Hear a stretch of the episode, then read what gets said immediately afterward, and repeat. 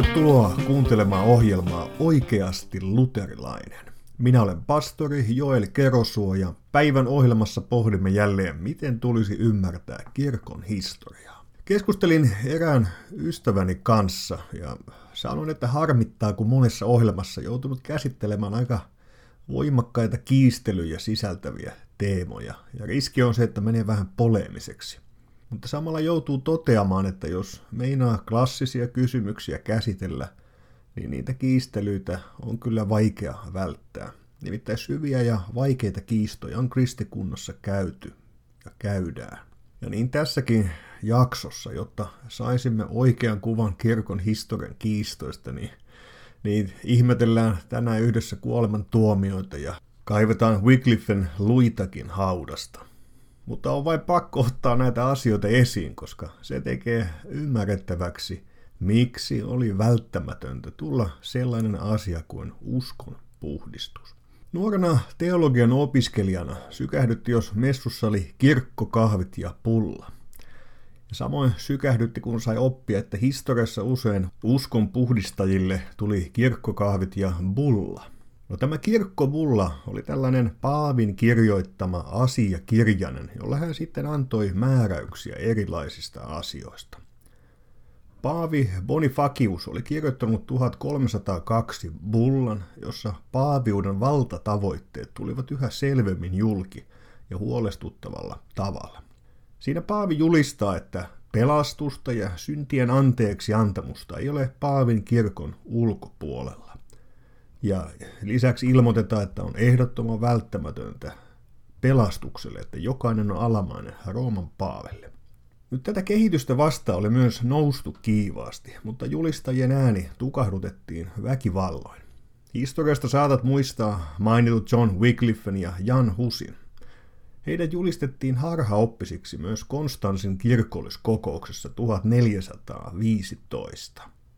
Aiemmin menehtyneen Wycliffen luut kaivettiin esiin ja poltettiin roviolla. Jan Husin katolinen kirkko tuomitsi kuolemaan roviolla, vaikka hänellä oli luvattu, että saat olla turvassa. Tähän liittyen on oikeastaan kaksi kuuluisaa lausumaa tästä tunnetusta kohtauksesta. Toinen on sanat voi pyhä yksinkertaisuus. Legendan mukaan Hus lausui nämä sanat roviolla ollessaan. Nyt kertomuksen mukaan hän lausui nämä sanat, kun näki kuinka pieni kyttyräselkäinen maalaismummo sieltä köpötteli rovion luo ja laittoi oman pienen tikkunsa siihen rovioon, jotta se palaisi paremmin. Kun nyt Paavikin, niin eikö seurakuntalaisten velvollisuus ole tukea kirkon johtajaa? Hus katsoi mummoa ihmettelevin silmin ja totesi, voi pyhä yksinkertaisuus. No tähän kuuluisaan kohtaukseen liittyy myös toinen tunnettu lausuma. Jan Hus, niin hänen nimensä tarkoittaa hanheja. Ja kun hän on siellä roviolla, niin hän sieltä huutaa näkemänsä unen perustalta, että tässä paistetaan hanhea, mutta vielä on tuhkasta nouseva joutsen. Joutsen, jota te ette onnistu polttamaan. Nyt tämän ennustuksen sanat yhdistettiin usein Lutherin, ja joskus kirkkotaiteessa onkin kuvattu Lutherin yhteydessä juuri joutsen. Luther ei siis ollut sinänsä ainutlaatuinen asiassaan ja kritiikissään.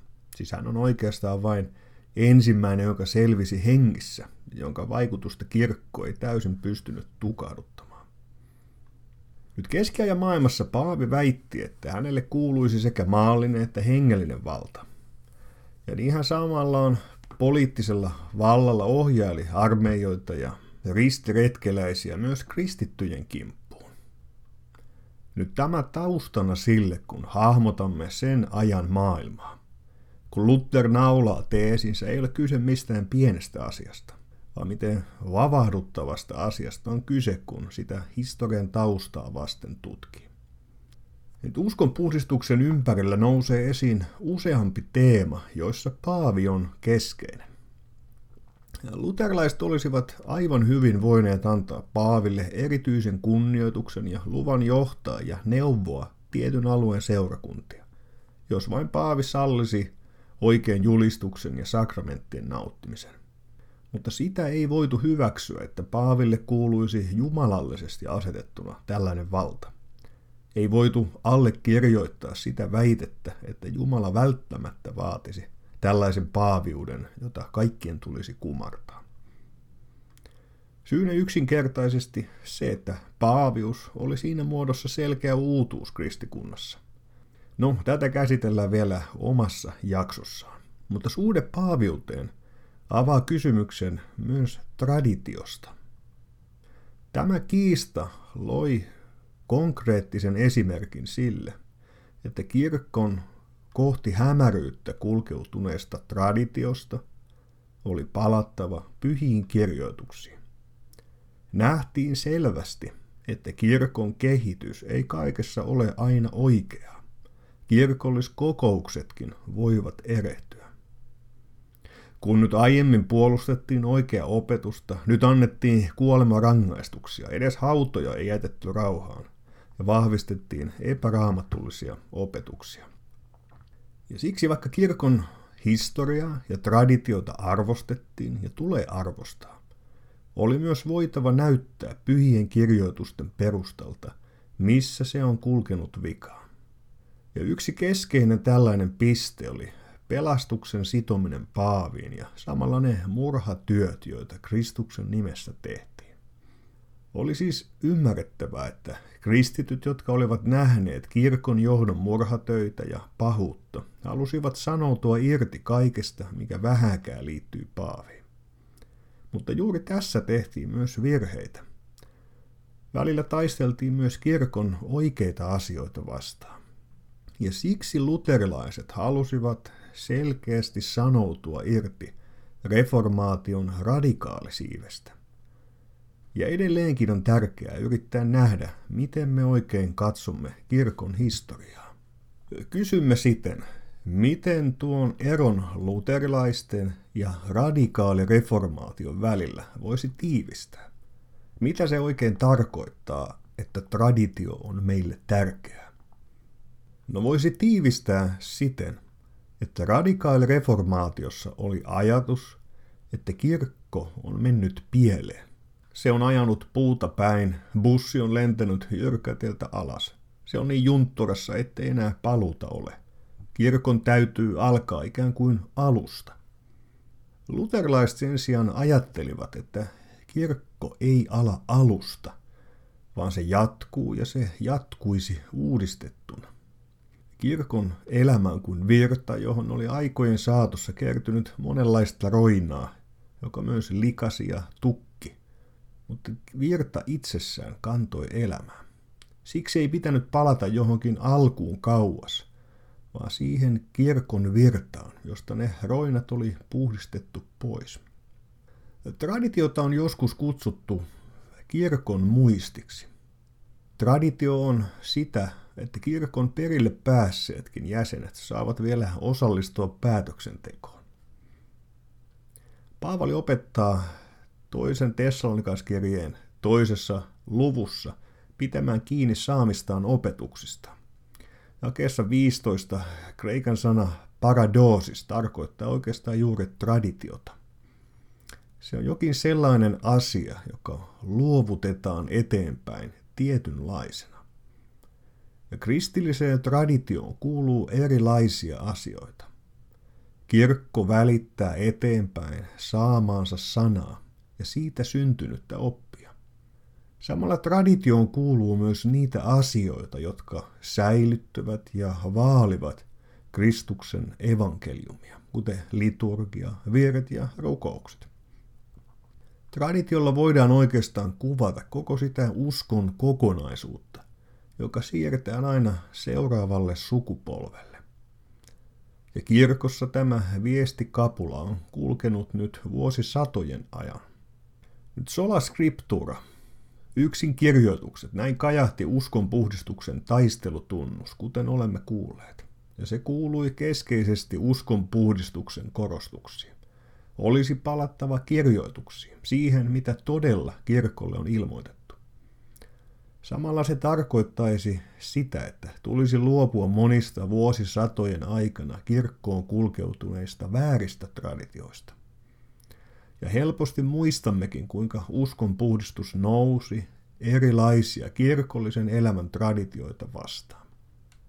Tähän sisältyy kuitenkin juuri se riski, että uskon puhdistuksen sisäistä maisemaa tulkitaan väärin, sillä se ei vastustanut traditioita sinänsä, vaan vääriä traditioita.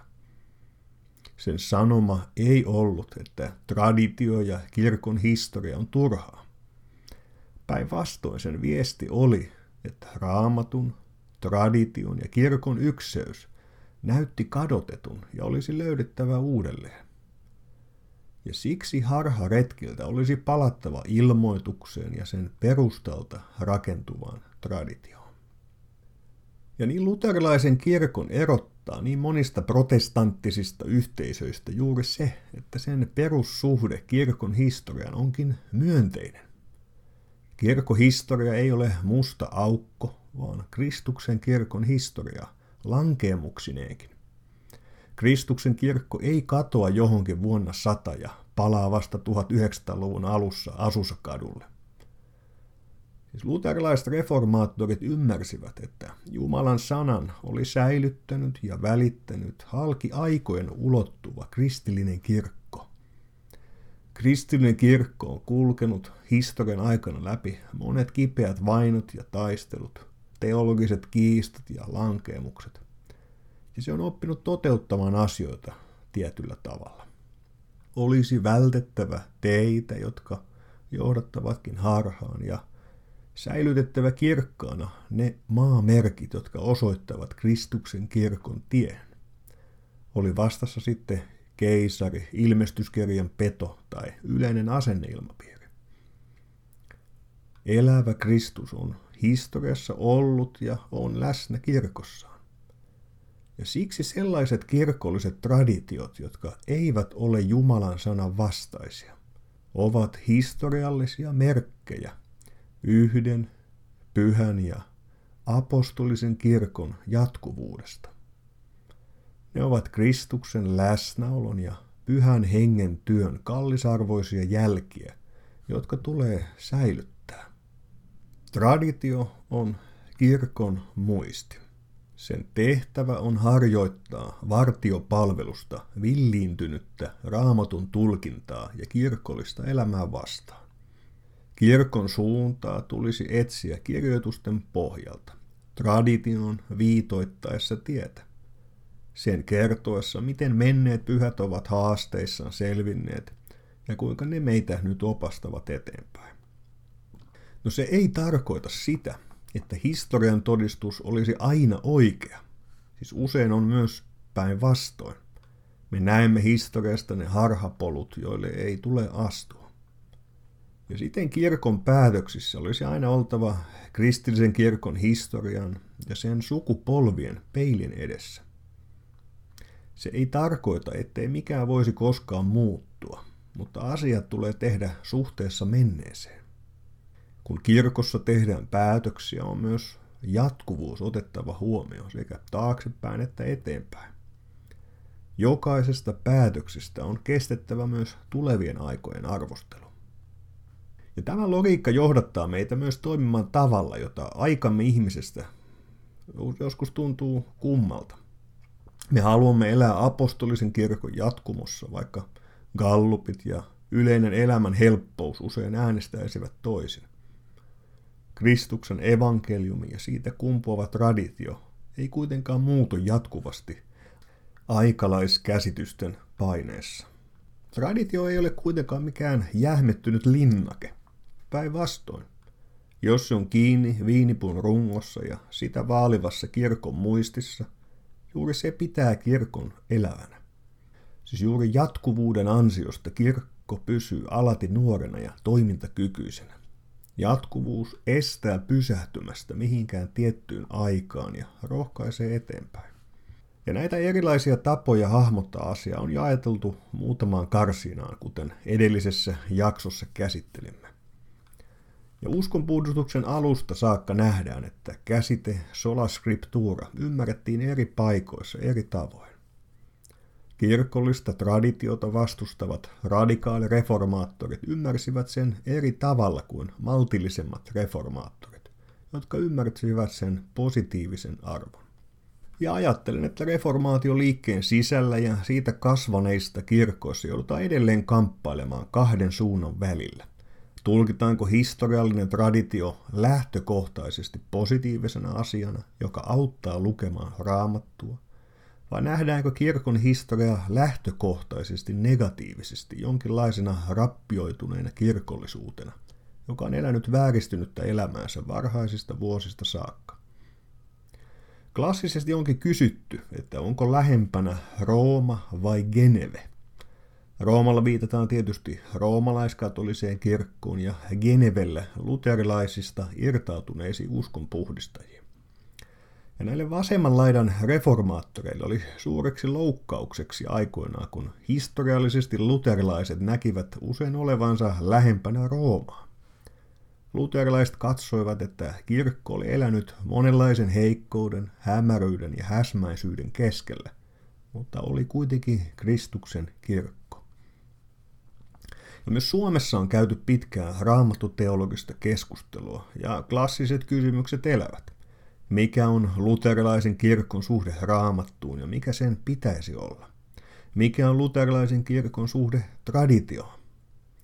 Ja samoin asiat tulevat vastaan, kun pohditaan yksittäisiä kysymyksiä ja vaikkapa Jumalan palvelusta. Kysymys ei ole lopulta vain jostakin turhasta teologian kiistelystä, vaan pohjimmiltaan siitä, miten Kristuksen evankeliumi säilyisi keskuudessamme mahdollisimman kirkkaana. Ja näiden teemojen selvittämistä jatkamme jälleen ensi kerralla. Kuulemiin.